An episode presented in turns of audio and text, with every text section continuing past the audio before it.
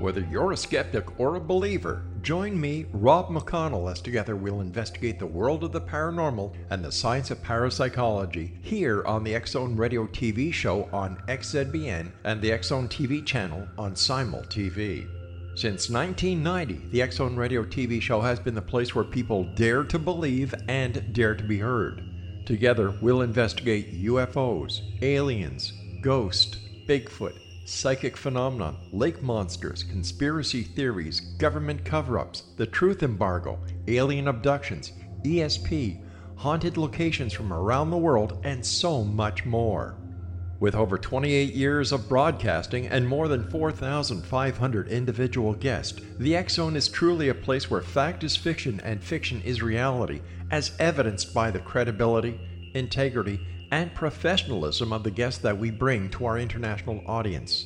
If you have seen a UFO, had a close encounter, seen a ghost, Bigfoot, lake monster, or a story that you would like to share or have investigated, contact me, Rob McConnell, by sending me your email to xzone at xzoneradiotv.com, or you can call toll free 1 800 610 7035, extension 143, and on Skype Zone Radio TV. For more information on the Zone Radio TV show with yours truly, Rob McConnell, visit www.xzoneradiotv.com or www.xzonetvchannel.com or simultv.com and xzbn.net. Until next we meet here in the X Zone from our broadcast center and studios in Hamilton, Ontario, Canada, always remember X Zone Nation. Keep your eyes to the sky and your heart in the light.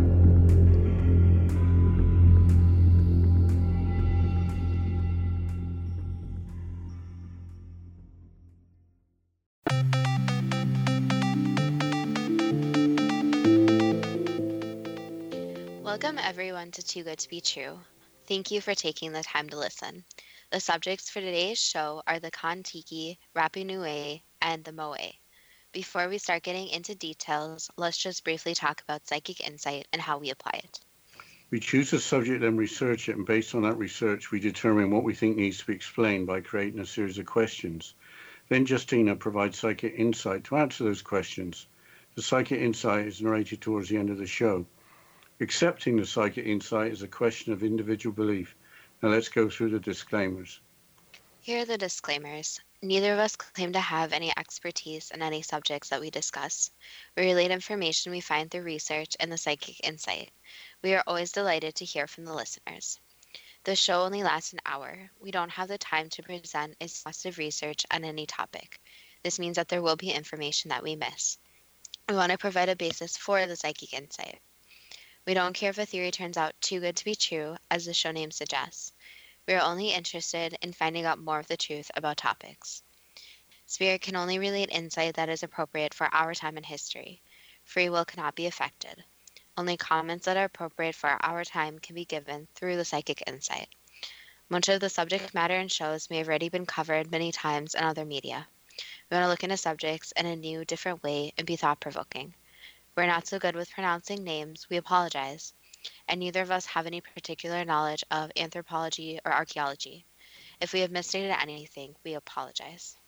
Today's subjects are centered on Easter Island, where there have been some recent discoveries. But first, we had better explain what Kon-Tiki, Rapa Nui, and the Moai all mean. The Moai are those famous large stone figures of heads on Easter Island. The Rapa Nui is the name of the people of Easter Island and also their name for Easter Island. The Kon-Tiki is a raft with sails made out of balsa wood, now in the Kon-Tiki Museum in Oslo, Norway. Starting with Kon-Tiki, what is so special about balsa wood? Balsa trees are grown for harvest from southern Mexico to northern Brazil. The tree produces soft, very lightweight wood, which has a high strength to weight ratio, which, which is why it is used for model aircraft, for example. The word balsa comes from the Spanish word for raft. So, what is the connection between Norway and South America? None except the explorer who headed the team that included five other Scandinavians that built and sailed the Kon-Tiki was Tor Heyerdahl, a Norwegian.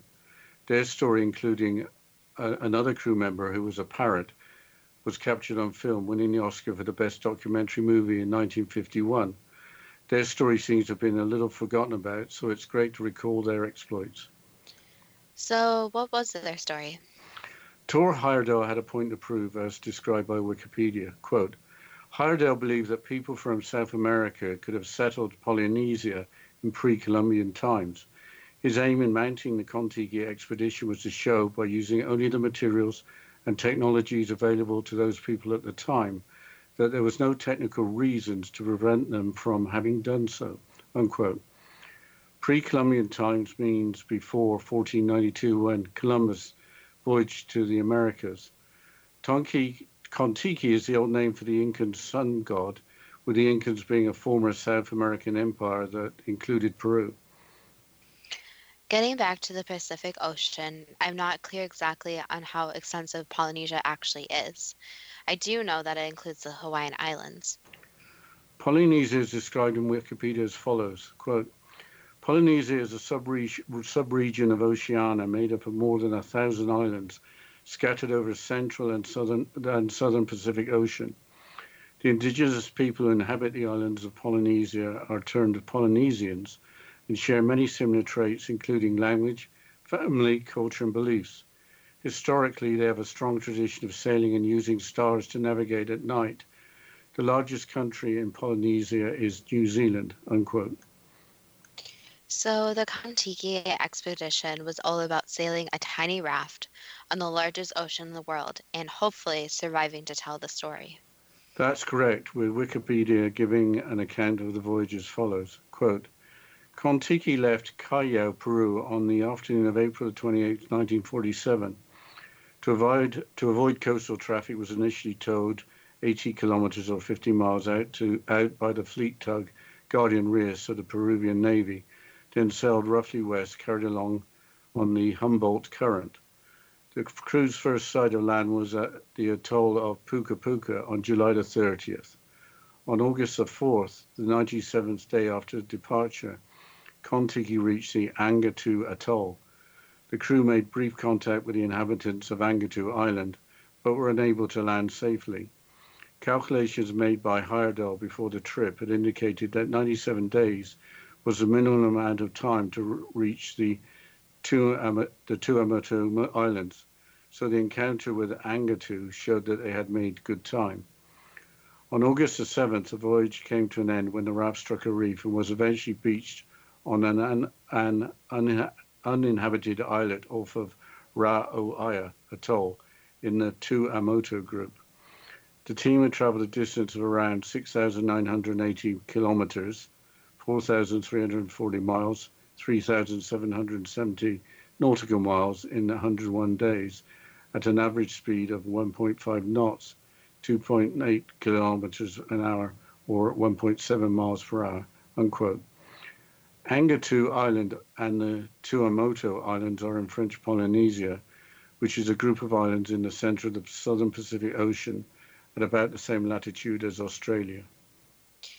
So they sailed a greater distance than crossing the Atlantic at less than a walking pace, with Tor Heyerdahl proving his point, while making a great movie in the process. But were there any other expeditions? Tor made other expeditions, including rafts made of papyrus or reeds, but there was another voyage made with a simple raft that hit the headlines the Kon-Tiki expedition of 1977. A raft made from 15,000 beer cans successfully sailed from Darwin, Australia to Singapore. Uh, what was the point of that? Officially to promote trade and tourism, but I think it only proves that the typical Australian has a great sense of humor, and that cold beer is popular is a popular beverage in warm and hot climates. But in recent but in recent times there has there was the Kon-Tiki 2 expedition, as described by Wikipedia as follows: "Quote: The Kon-Tiki 2 expedition built and sailed two balsa wood rafts from Peru to Easter Island in 2015. The goal of the expedition was to show that balsa wood rafts can be sailed across long distances and to collect scientific data in the Southeast Pacific. The expedition built two rafts in 30 days and went on to sail the rafts more than 200 nautical miles before reaching Easter Island uh, after 43 days at sea. No other balsa rafts have sailed to Easter Island in modern times. On the return journey from Easter Island to South America, the expedition was terminated after 71 days at sea due to the difficult weather conditions. By then, the rafts, the rafts had sailed halfway to South America. All crew members were taken aboard a Japanese freighter and later transported to shore by the Chilean Armada. Expedition leader Torgeir Higraff chose to terminate the expedition to avoid risking the life of crew members. The expedition built and sailed two balsa wood rafts, Rahiti Tane and Tupac Yupanqui. The rafts were similar to Con- the Kontiki raft built by Tor Heyerdahl in 1947. Like the Kontiki, Rahiti Tane and Tupac Yupanqui were built from balsa wood transported from Ecuador to SIMA, the Peruvian Army shipyard, shipyard in Callao, Lima. However, the Kontiki 2 rafts were different in several respects. Kontiki had a rudder, while the Kontiki 2 rafts were steered by guara boards, which allowed the rafts to be sailed in crosswinds. The Kontiki 2 rafts had modern satellite equipment on board, in addition to solar panels and scientific equipment. Unquote. Expedition leader Torgeir Higraff is a Norwegian explorer, teacher, and author. The weather conditions for the return journey have also been described as unusual. The crew were from many different countries. So that demonstrates perhaps with the right primitive technology, you could arrive at your intended destination. But without maps, how would you know where that was? But how widely accepted is the work of all these intrepid explorers? I would say controversial. A Smithsonian Magazine article from 2014, authored by Doug Herman, entitled How the Voyage of the Kontiki Misled the World About Navigating the Pacific, includes the following quote, Heyerdahl argued that the Pacific had been settled by accidental drift voyaging from the Americas. His argument was based largely on the wind and the current patterns in the Pacific, which flow predominantly from east to west where the oral tradition posed Polynesians voyaging against the wind, Heyerdahl argued it was more likely that Amer- the American Indians drifted with the wind. He made his bias particularly clear by designing his Kontiki raft to be unsteerable. There's no doubt that the voyage of the Kontiki was a great adventure, three months in, on the open sea on a raft, drifting at the mercy of the winds and currents that they did eventually reach Polynesia proved that such drift voyaging was possible, but all other evidence pointed to Southeastern Asian origins, oral tradition, archaeological data, linguistic structures, and the trail of human introduced plants. Today we have a strong we have strong evidence that Poly, Polynesians actually reached the Americas, not vice versa. Unquote. So the Rapa Nui of Easter Island could have actually had ancestors from Southwest Asia, Southeast Asia from the west rather than South America from the east. But after this short break, we'll have to talk more about Easter Island and how many people live there. And you're listening to Too Good to Be True with Justina Marsh and Peter Marsh on the Zone Broadcast Network, www.xzbn.net.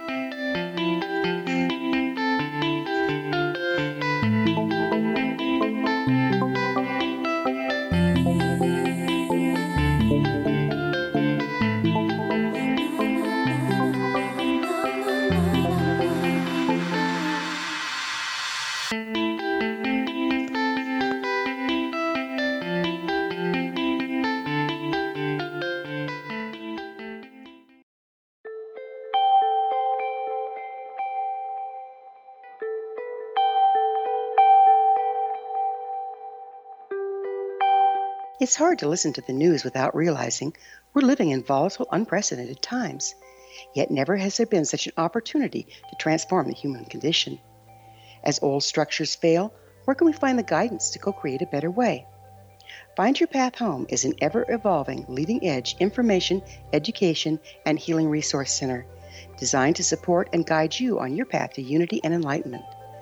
Based on sound principles employed by shaman worldwide, we provide techniques that can support you through the current transitions, offering online shamanic classes, international long distance shamanic healing sessions, complimentary Mission Evolution radio episodes and Stairway to Heaven TV vignettes, seminars, retreats, and much more. All of this can be found on findyourpathhome.com. So I was watching the X Zone TV channel last night when I was abducted by aliens, and they kept repeating to me over and over again, simultv.com, simultv.com. What's simultv.com? That's what I asked them. They had it written on the side of their UFO. How do you spell that? UFO. No, I mean simultv.com. S-I-M-U-L-T-V.com. S-I-M-U-L-T-V.com. Right. S-I-M-U-L-T-V.com. Interesting that you were abducted by aliens in a simultv.com UFO last night. Oh, yeah? Yeah. Now that you mention it, I remember now last night I was awakened from a deep sleep. My great grandmother was standing there. She said she'd come from the hereafter to tell me about simultv.com. She even spelled it out for me. S-I-M-U-L-T-V.com, sonny boy. S-I-M-U-L-T-V.com. S-I-M-U-L-T-V.com, sonny boy. Wow. Yeah. Guys, you'll never guess what my psychic guru just told me. S-I-M-U-L-T-V.com. Exactly. Are you guys psychic too? Of course. We all know about simultv.com. S-I-M-U-L-T-V.com.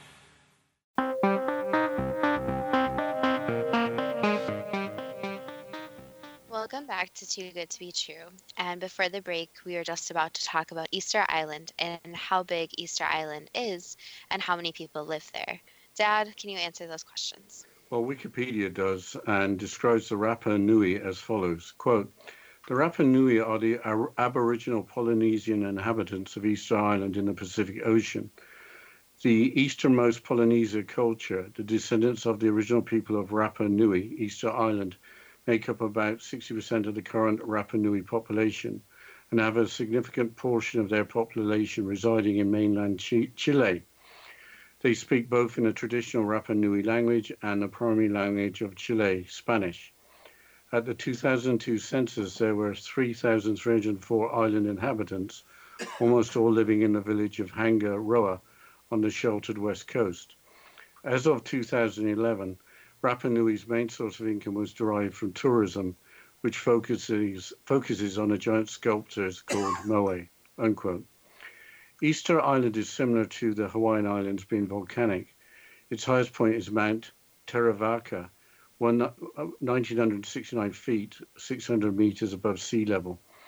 Easter Island is only about 24.6 kilometers, 15.3 miles long, by 12.3 kilometers, 7.6 miles at its widest point. Easter Island is one of the most remote uh, inhabited islands in the world. Was named by the Dutch explorer who encountered the island on Easter Sunday of 1722.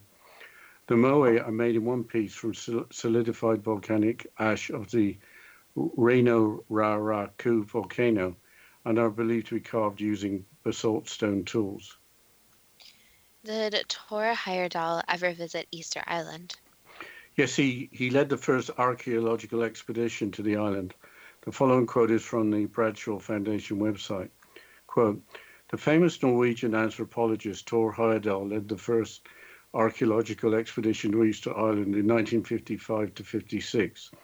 In 1962, he gave a series of lectures to the Swedish Society of Anthropology and Geography in Stockholm. His lectures can be read in his book, Sea Routes to Polynesia. Quoting from the text of the lecture on the statues, he says, At some unidentified date prior to AD 380, the first settlers landed on Easter Island and found a verdant island covered by trees, shrubs, and palms. He proved this to be true with the extensive pollen samples taken from the crater lakes with the aid of 26 feet long cores from the sediments. His excavations proved that there were three separate epochs in the history of Easter Island, which the archaeologists have named early, middle, and late periods. In the early period, there was no production of giant statues, only altar-like elevations of very large and most precisely cut and joined stones, which were erected with their facades towards the ocean, and a sunken court on the inland side. They were astronomically oriented and, con- and constructed by highly specialized stonemasons who studied the annual movement of the sun and in their religious architecture. Unquote. I know that you are fascinated by giant statues. Between which years were they created? The Bradshaw Foundation article continues, quote, not until the second period were the well-known giant statues quarried and placed on the platforms. The archaeologists believe that during this period, around AD 1100, the Birdman cult arrived and marked the commencement of the raising of, of the large, large ancestor statues. During a period of less than six centuries, more than 600 giant ancestor statues were carved from the quarries on the slopes of Rano Raraku after the forests had been cleared. When the statue production reached its peak, the island engineers were able to erect statues up to 40 feet tall, weighing more than 80 tons, and balance a red stone cylinder hat weighing up to 12 tons on top of its head. A gigantic statue 70 feet long was left almost completely by the sculptors in the quarry when the catastrophe occurred about AD 1680. Unquote. The catastrophe that occurred around AD 1680 was apparently one of warfare and destruction. 40 feet is about 12 meters, 70 feet is about 21 meters, while a ton is much the same if in metric or in US customary units. What was the Birdman called that arrived around 1100 AD? The Just Wondering website provides an explanation as follows. Quote, eventually a new system of social order took hold, that of the Birdman cult. This system ended conflict via an annual competition to decide the military, social, and economic leader of the island for the up, for the up, for the coming year. Because any clan could be in power for any given year, it became difficult for any single clan to amass power and resources. The Birdman cult period was based on the theistic belief that Makemake, a traditional Polynesian god, held the, all the mana, the power and spirit that used to be imbued in the moai, and fertilized the island. Each year, the symbolic representation of Makemake, the Tangata Manu, Birdman, was selected through the competition. The competition was held around July and August when the first birds came to nest on the island. The king of each clan would pick a, pick a Hopu Manu, a young athletic male representative, to complete to compete. They all assembled at the ceremonial village of Orongo, where the competition started where the kings, queens, and priests would stay to watch the competition unfold. From Orongo, the Hopu Manu descended 300 meters from the top of the volcano down to the sea they then braved the currents and the sharks to swim out to the small island of Motu Nui. There they set up camp to await the Man Utara seagulls. Killing of fellow opponents was allowed. The first person to find the Manutara egg, bring it back in, intact to Orongo at the top of the volcano, present it to his king, won the competition. The winning king became the Tangata Manu, the one who received all of the mana and channeled it for the island for the following year. He went into seclusion, living in a ceremonial house. His clan controlled the Matatoa, a select group of warriors who hailed from all clans and received tributes from all other clans. Unquote. 300 meters is almost a thousand feet. That doesn't sound like fun, being in mortal danger for carrying a seagull egg. But what happened next in the third epoch or period that was referred to earlier? The article continues as follows. Quote, the period was initiated by the sudden end of all work in the Rano Raraku quarries. During this period, the statues were one by one overthrown, and everywhere are evidence of warfare and destruction.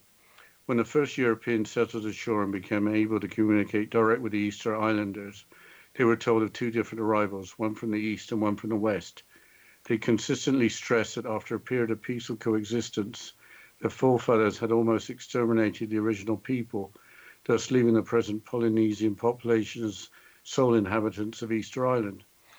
Tor Heyerdahl and his colleagues collected a great deal of evidence concerning the early period.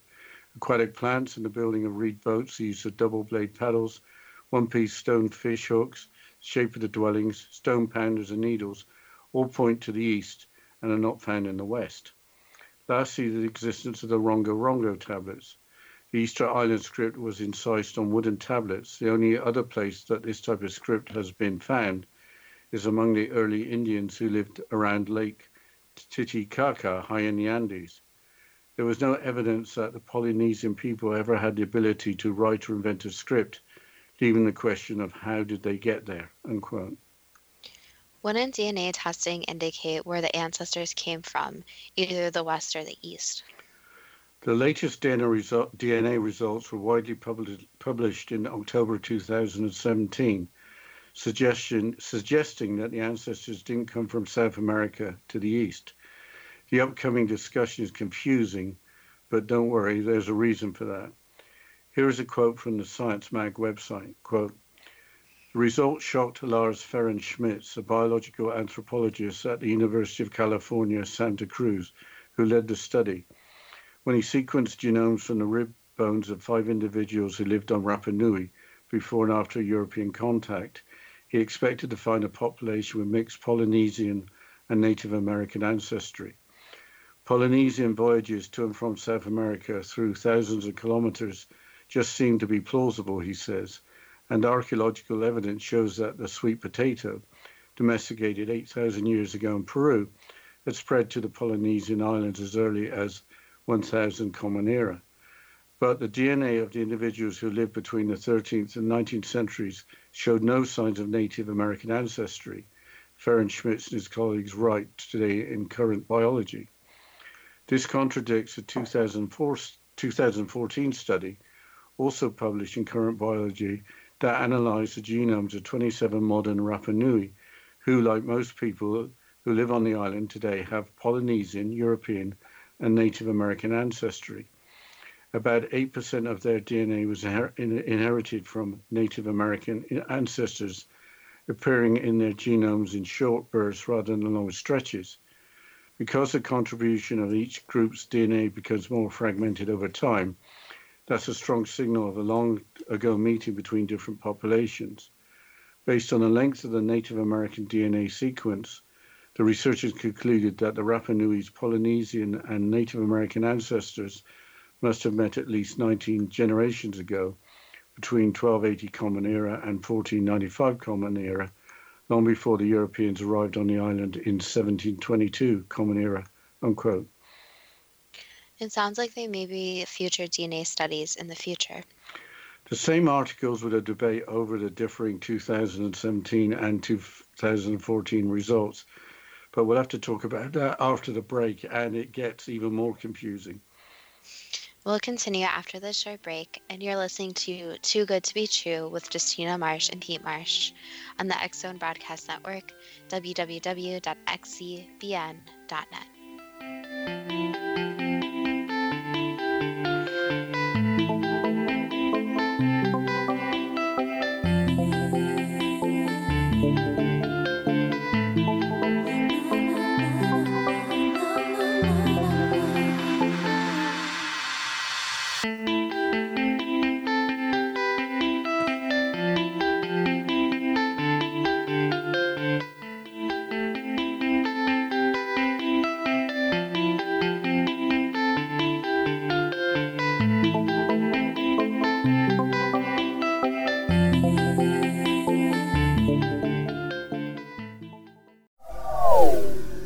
here, and they've been here for thousands of years, making their presence known in the shadows. They might be seen by a lonely motorist on a deserted road late at night, or by a frightened and confused husband in the bedroom he is sharing with his wife. But who are they? What do they want? Why are they here? Perhaps most concerning, has the government been aware of their presence all along? The new book by L.A. Marzulli, UFO Disclosure, the 70 year cover up exposed, delves into the world of UFOs. Can full disclosure be soon?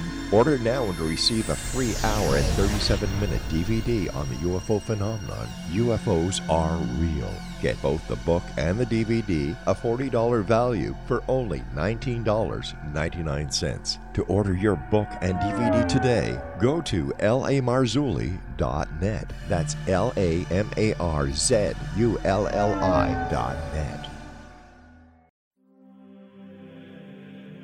Rob McConnell here, presenting an overview for Nicholas Paul Jennings, author of a fascinating book, Amen. It presents facts revealed by Egyptologists, facts that enable us to understand why Amen is the beginning of creation of God. It provides recommendations for religious leaders of the major religions to unify their beliefs and teach the Word of God. Love one another. Amen informs people how mankind conceived God. It was the Egyptians that developed the concepts of a soul, a hereafter, and Son of God. And finally, after the worship of many gods, they conceived the belief in one universal God, the maker of all there is. For more information, visit www.futureofgodamen.com. That's www.futureofgodamen.com. You have heard of the X Zone? Now watch it on Simul TV, plus 500 video games, live TV channels, free video on demand, worldwide, and more. Does this sound like tomorrow's television? Well, it is, but you can have it today, right now. It is Simul TV. Simul TV offers what the others only wish they could provide 15 exclusive channels like X Zone, Sci Fi, and Horror. We are worldwide. No other provider offers that. 500 built in video games. No need to have an extra expensive system. We have them included. Free video on demand. Live streaming events from around the world.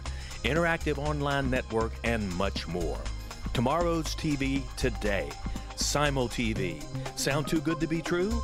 Well, it's not. You can have Simul TV today. Sign up at simultv.com. Do it today.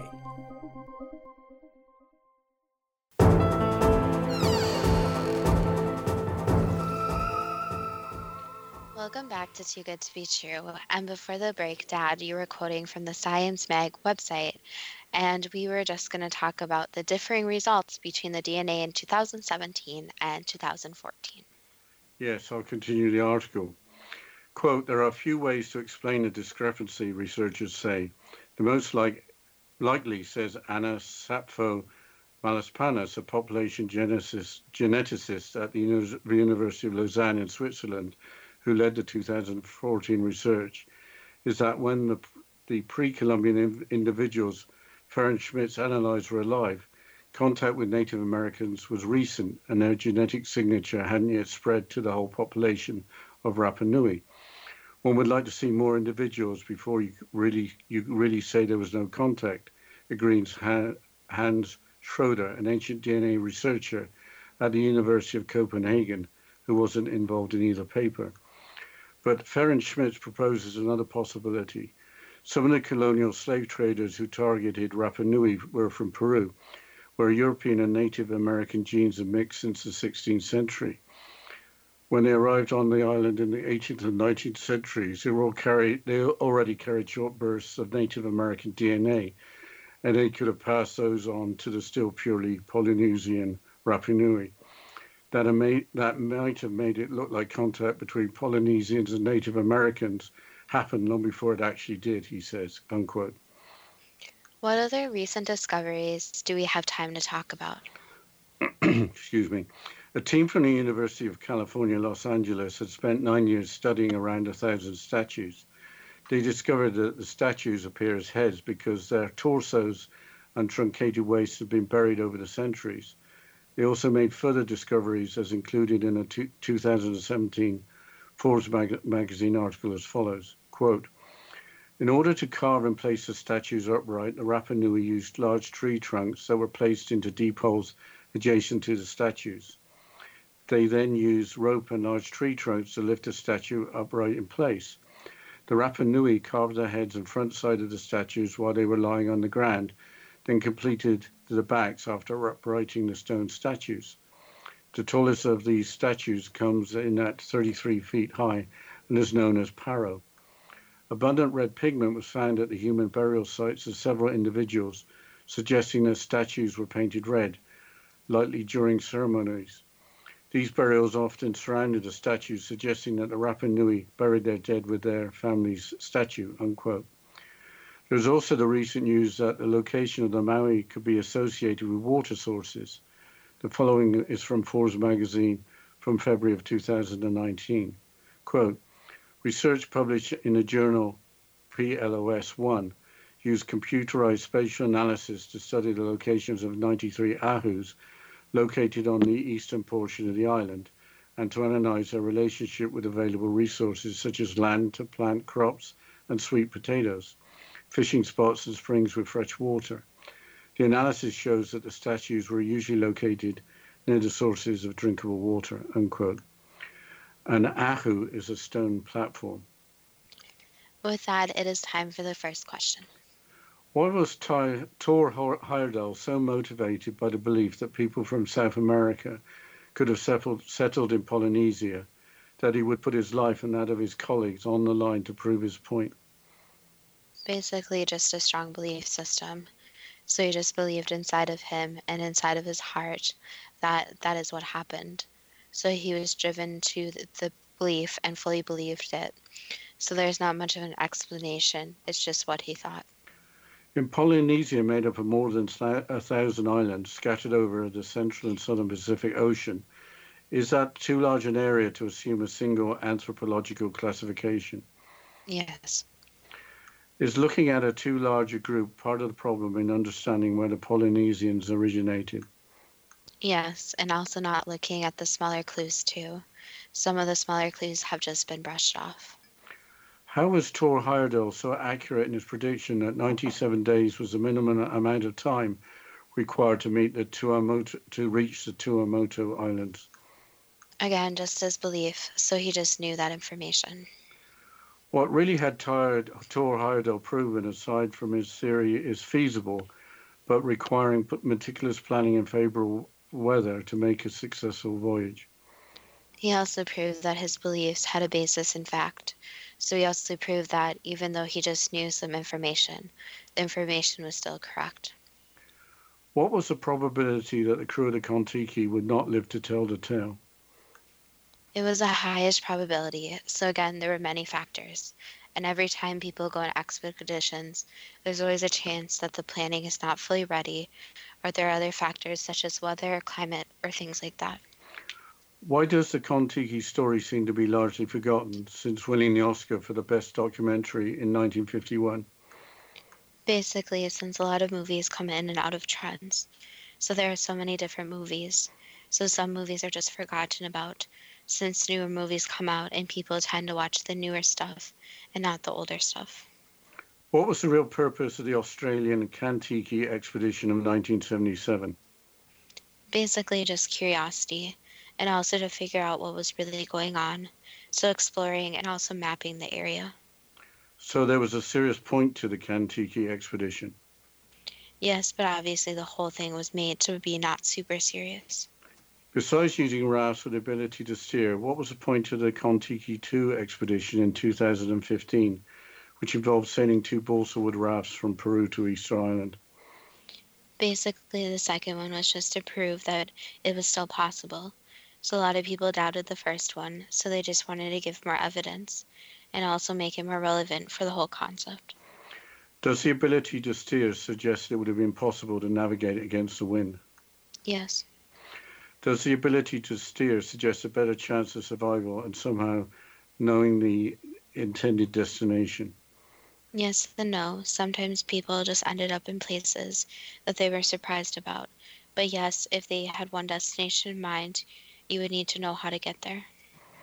Why was it necessary to use rafts to collect scientific data from the Southeast Pacific? Since that's what's more feasible, so rafts actually worked quite well. And based on previous years of travel, that's most likely at least to do a lot that other people used. What sort of scientific data was collected?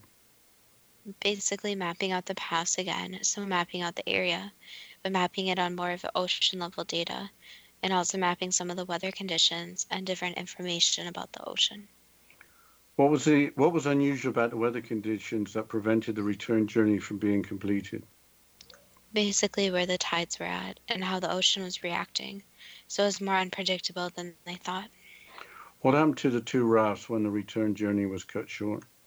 They were basically just left. Where oral tradition suggests that Polynesians voyaged against the wind, was Thor Heyerdahl still correct in arguing that people from South America drifted with the wind? That could be said. Were ocean currents and wind directions different years ago when there was migration to the Polynesian islands? Yes, of course. Things change over time, and the oceans again are very unpredictable. Does evidence point to southeastern Southeast Asian origins for Polynesians, including oral tradition, archaeological data, linguistic structures, and a trail of human introduced plants? For the most part, yes. Is there any evidence that Polynesians reached the Americas and not vice versa? Not really, no. At some unidentified date prior to 380 AD, did the first settlers land on Easter Island, finding a verdant island? There was some exploration in the area before that, but they were the first ones to make more of a settlement, yes. But the island was covered by trees, shrubs, and palms. Yes. Were there three separate epochs in the history of Easter Island which have been named early, middle, and late periods? Yes.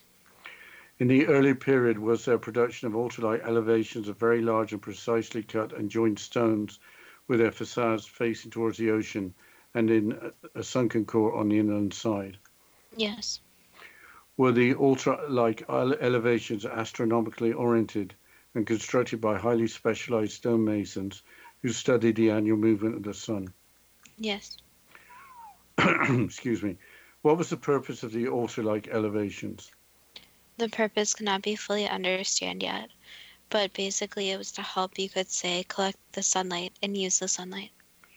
Was it not until the second period, starting around 1100 AD, that the well known giant statues were quarried and placed on platforms? Approximately, yes.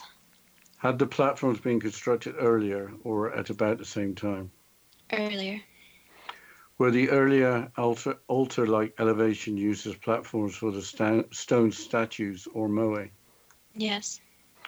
At the time of the second period, around 1100 AD, did the Birdman cult arrive and mark the commencement of the raising of the large stone statues known as the moai? Again, approximately, but yes. How did the Birdman cult arrive? Were there new people arriving by sea, or was it developed within the same civilization? By sea. Where did the people who brought the Birdman cult originate? More Asian countries. Did the Birdman cult end conflict due to an annual competition held to decide the military, social, and economic leader of the island for the upcoming year? Yes. Because the clan, because any clan could be in power for any given year, did it become more difficult for any single clan to amass power and resources? Yes, it did, and it made forming the different groups and helping the different people very difficult. I think we don't have time for the next question before the break, Justina. Yes, we'll continue with the questions and psychic insight after this short break. And you're listening to To, to Be True with Justina Marsh and Pete Marsh on the X Zone Broadcast Network, www.xzbn.net.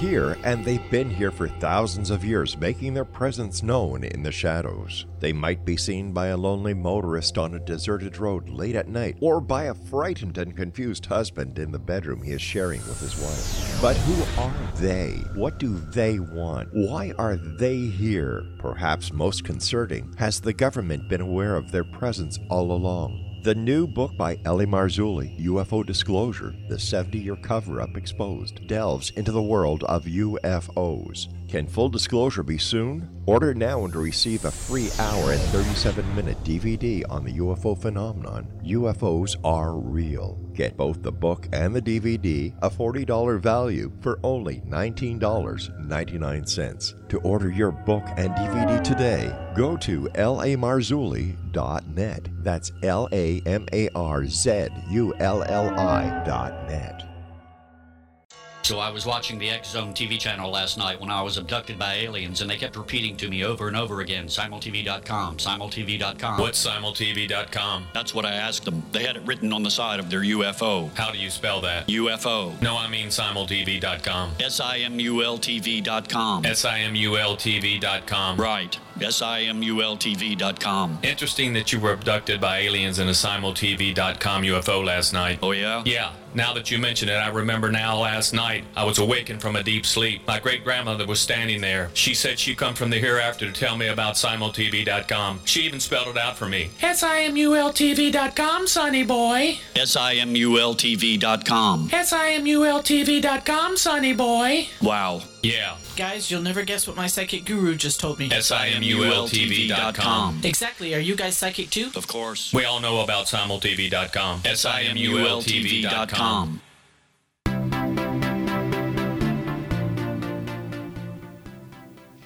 Welcome back to Too Good to Be True. And before the break, we were going through the questions and the psychic insight about Easter Island. So, Dad, can you please continue with the questions? Sure, Justina. Was the Birdman cult period based on the belief that Makemake, a traditional Polynesian god, made the island fertile? Yes. Did Makemake hold all the mana, the parent spirit that was imparted to the giant statues, the moai? That's what was like. Was each year the symbolic representation of Makemake, the Tangata Manu or Birdman, selected through the competition? Yes. Was the Tangata Manu competition held around July and August when the first birds came to nest on the island? Approximately again, but yes. Did the king of each clan pick a Hopu Manu, a young athletic male representative, to compete? Yes, kind of like the Olympics. Did the competition start at the ceremonial village of Orongo, where the kings, queens, and priests would stay to watch the competition unfold? Yes, that's true. From Orongo, did the Hopu Manu descend 300 meters from the top of the volcano down to the sea to brave the currents and the sharks to swim out to the small island of Motu Nui? Yes. On Motu Nui, did they set up camp to wait the Manutara or seagulls? Yes, and also a different sign too, where the sun was in the right area. Was killing a fellow opponents actually allowed? Yes, it was. Was the first person to find a Manutara or seagull egg and bring it back intact to Orongo at the top of the volcano to present it to his king, the winner of the competition? Yes. Did the winning king become the Tangata Manu, the one who received all of the mana, the parent spirit from the Makemake, channeling it for the island for the following year? Yes. Did the winning king go into seclusion and live in a ceremonial house? Yes, and also get gifts from the people. Did the winning clan control the Matatoa, a select group of warriors who hailed from all clans, receiving tributes from all other clans? Yes, and also was able to train them how he wanted to. Are the Moai statues the ancestors of their builders, or do they signify, signify something else? They were the ancestors of their builders and important figures. Why were large red stone cylinder hats placed on the heads of the statues? Basically, as a protection factor, you could say. What was the protection from? The sun and outside resources, so as to keep them safe from the outside. At the time of the catastrophe around 1680 AD, why was a gigantic statue that was 70 feet long and almost complete just left in the quarry? Basically, because of corruption, so there were different belief systems, and you can think of them as belief systems not agreeing, therefore, it got destroyed. After hundreds of statues had been built, what was the catastrophe that occurred around 1680 AD besides warfare and destruction? Weather conditions, too, so there were changing of how people got their food, along with even different ways and weather hitting the islands. Was the end of the second period marked by the sudden end of all work in the Reino Ra Raku quarries? Yes.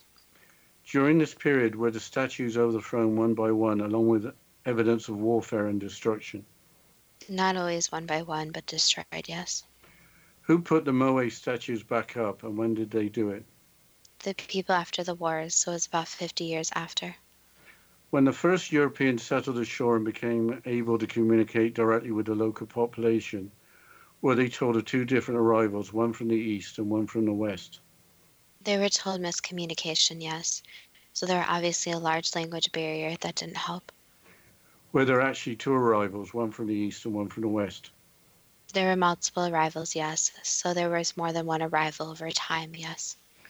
As communicated to the first European settlers, after a period of peaceful coexistence, had the population's forefathers almost exterminated the original people, thus leaving the present Polynesian population as sole inhabitants. Yes. Did the evidence that Thor Heyerdahl and his colleagues collect from the, collect from the island point to eastern rather than western origins? For that evidence, yes, but again, you have to look in the right places to see where the evidence actually is. So there's still more evidence. Was the Eastern Island script included on the Rongo Rongo tablets only used elsewhere by the earlier Indians who lived around Lake Titicaca, high in the Andes? That could be said, yes. With no evidence that the Poly- Polynesian people had the ability to write or invent a script, how did the Rongo Rongo tablets get to Easter Island? Someone brought them. How could sweet potatoes originated in Peru have spread to the Polynesian islands around a thousand years ago when a 2017 DNA study of five individuals who lived on the island before and after European contact showed no signs of Native American ancestry? The problem is just because someone visited doesn't mean they stayed. So there's the idea that if people traveled in the past, they stayed in the area, but some kind some people kind of just passed through. So it wasn't an exploration that always ended where they think it ended. So Thor Heyerdahl was right that people did nav- navigate using primitive craft, but they didn't necessarily stay at a single destination and then populate it. Yes, very correct. How could the 2017 DNA study contradict the earlier 2014 DNA study from 27 modern islanders that showed about 8% of their DNA was inherited from Native American ancestors appearing in their genomes in short bursts rather than long stretches? Again, the problem is that a lot of more ancient DNA is very similar, so it's very hard to tell exactly where it came from. So sometimes there's an overlap, but it also is dependent on which factors in the DNA they're actually looking at. So for these studies, they have to line up 100% for them to be comparable. Was the 2014 DNA study correct in concluding that the Polynesians and Native American ancestors must have met at least 19 generations ago, between 1280 and 1495, before Europeans arrived on the island in 1722? Yes, many different, more ancient civilizations met each other before Europeans decided to intervene. Is an explanation for the contradictions between the 2014 and 2017 DNA studies that when pre Columbian individuals were alive, contact with Native Americans was recent, with their genetic signature not, having not spread to the entire population? Yes, again, it's very varied about who met who, but there's also, again, the factor. We're looking at DNA the way that scientists study DNA, and especially compared to past ancestors, has to be 100% and the same across the board. So look for significant markers in the DNA, and those have to be the same. Did colonial, colonial slave traders from Peru with mixed European and Native American genes target e- Easter Island in the 18th and 19th centuries? Yes. Were their genes, which already carried short bursts of Native American DNA, passed on to the Polynesian population on the island? They could have been. However, there is already a mix from previous years of different DNA and different people visiting. Does the result of the 2014 study make contact between Polynesians and Native Americans look like it happened long before it actually did? Not exactly, no. It did happen a lot longer than predicted. In order to carve and place the Moai statues upright, were large tree trunks placed into deep holes adjacent to the statues? Yes. Were the heads and front sides of the Moai statues carved while they were lying on the ground? Yes.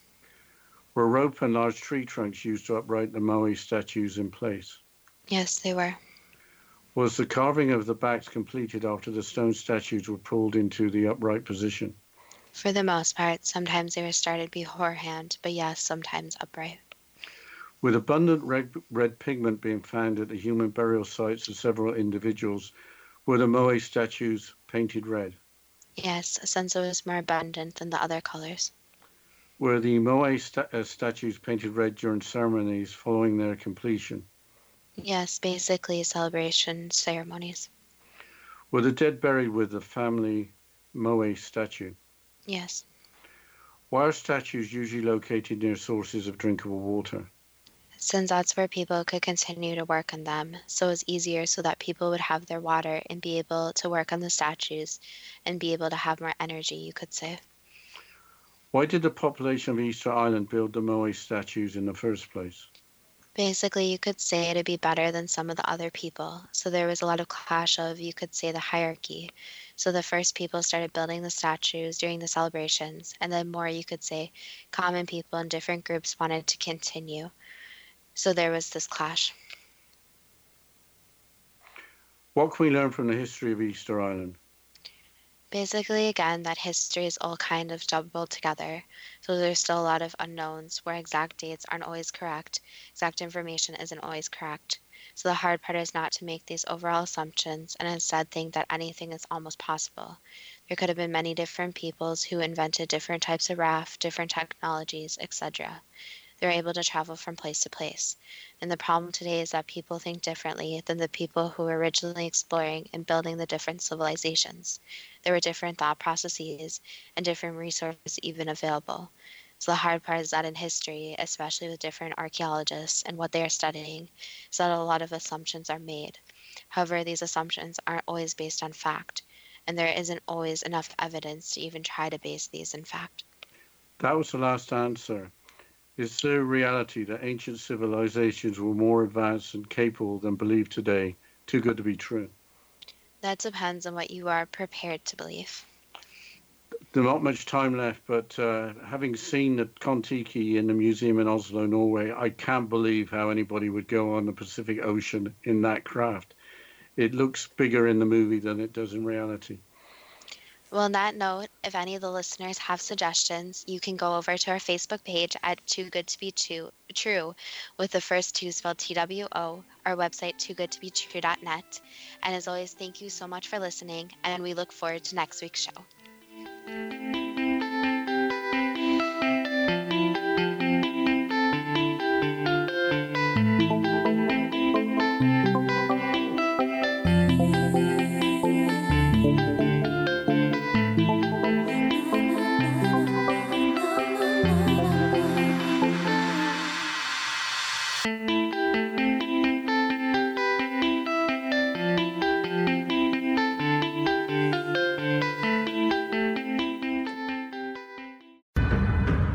If you are looking for a safe, zero calorie natural option to the harmful artificial sweeteners on the market today, Just Like Sugar is what you're looking for. Just Like Sugar is a wonderful natural alternative for those health conscious people who choose a calorie restricted diet with a great, pure, sweet flavor that tastes just like sugar. Just Like Sugar is a great natural option for people suffering from diabetes and may be useful in restricted diet programs where standard sugars are not allowed and does not cause a laxative effect of some other sweeteners.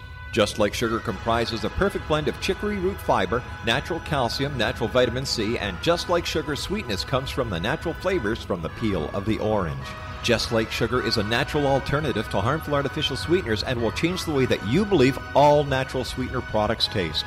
Just Like Sugar is available at your local Whole Foods markets, Wild Oats markets, Henry's, Sun Harvest, and many other fine natural food stores in the U.S., Canada, and worldwide.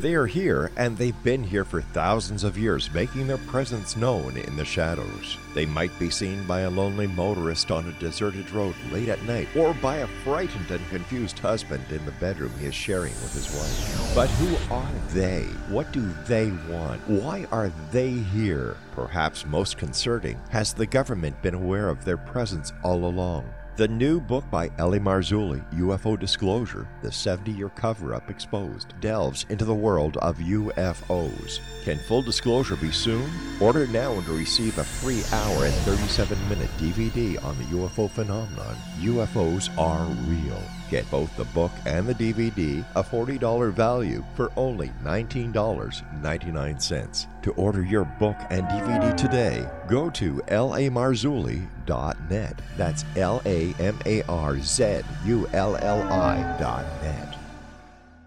You have heard of the X Zone? Now watch it on Simul TV, plus 500 video games, live TV channels, free video on demand, worldwide, and more. Does this sound like tomorrow's television? Well, it is, but you can have it today, right now. It is Simul TV. Simul TV offers what the others only wish they could provide. 15 exclusive channels like X Zone, Sci Fi, and Horror. We are worldwide. No other provider offers that. 500 built in video games. No need to have an extra expensive system. We have them included. Free video on demand. Live streaming events from around the world. Interactive online network, and much more. Tomorrow's TV today. Simul TV. Sound too good to be true? Well, it's not. You can have Simul TV today. Sign up at simultv.com. Do it today.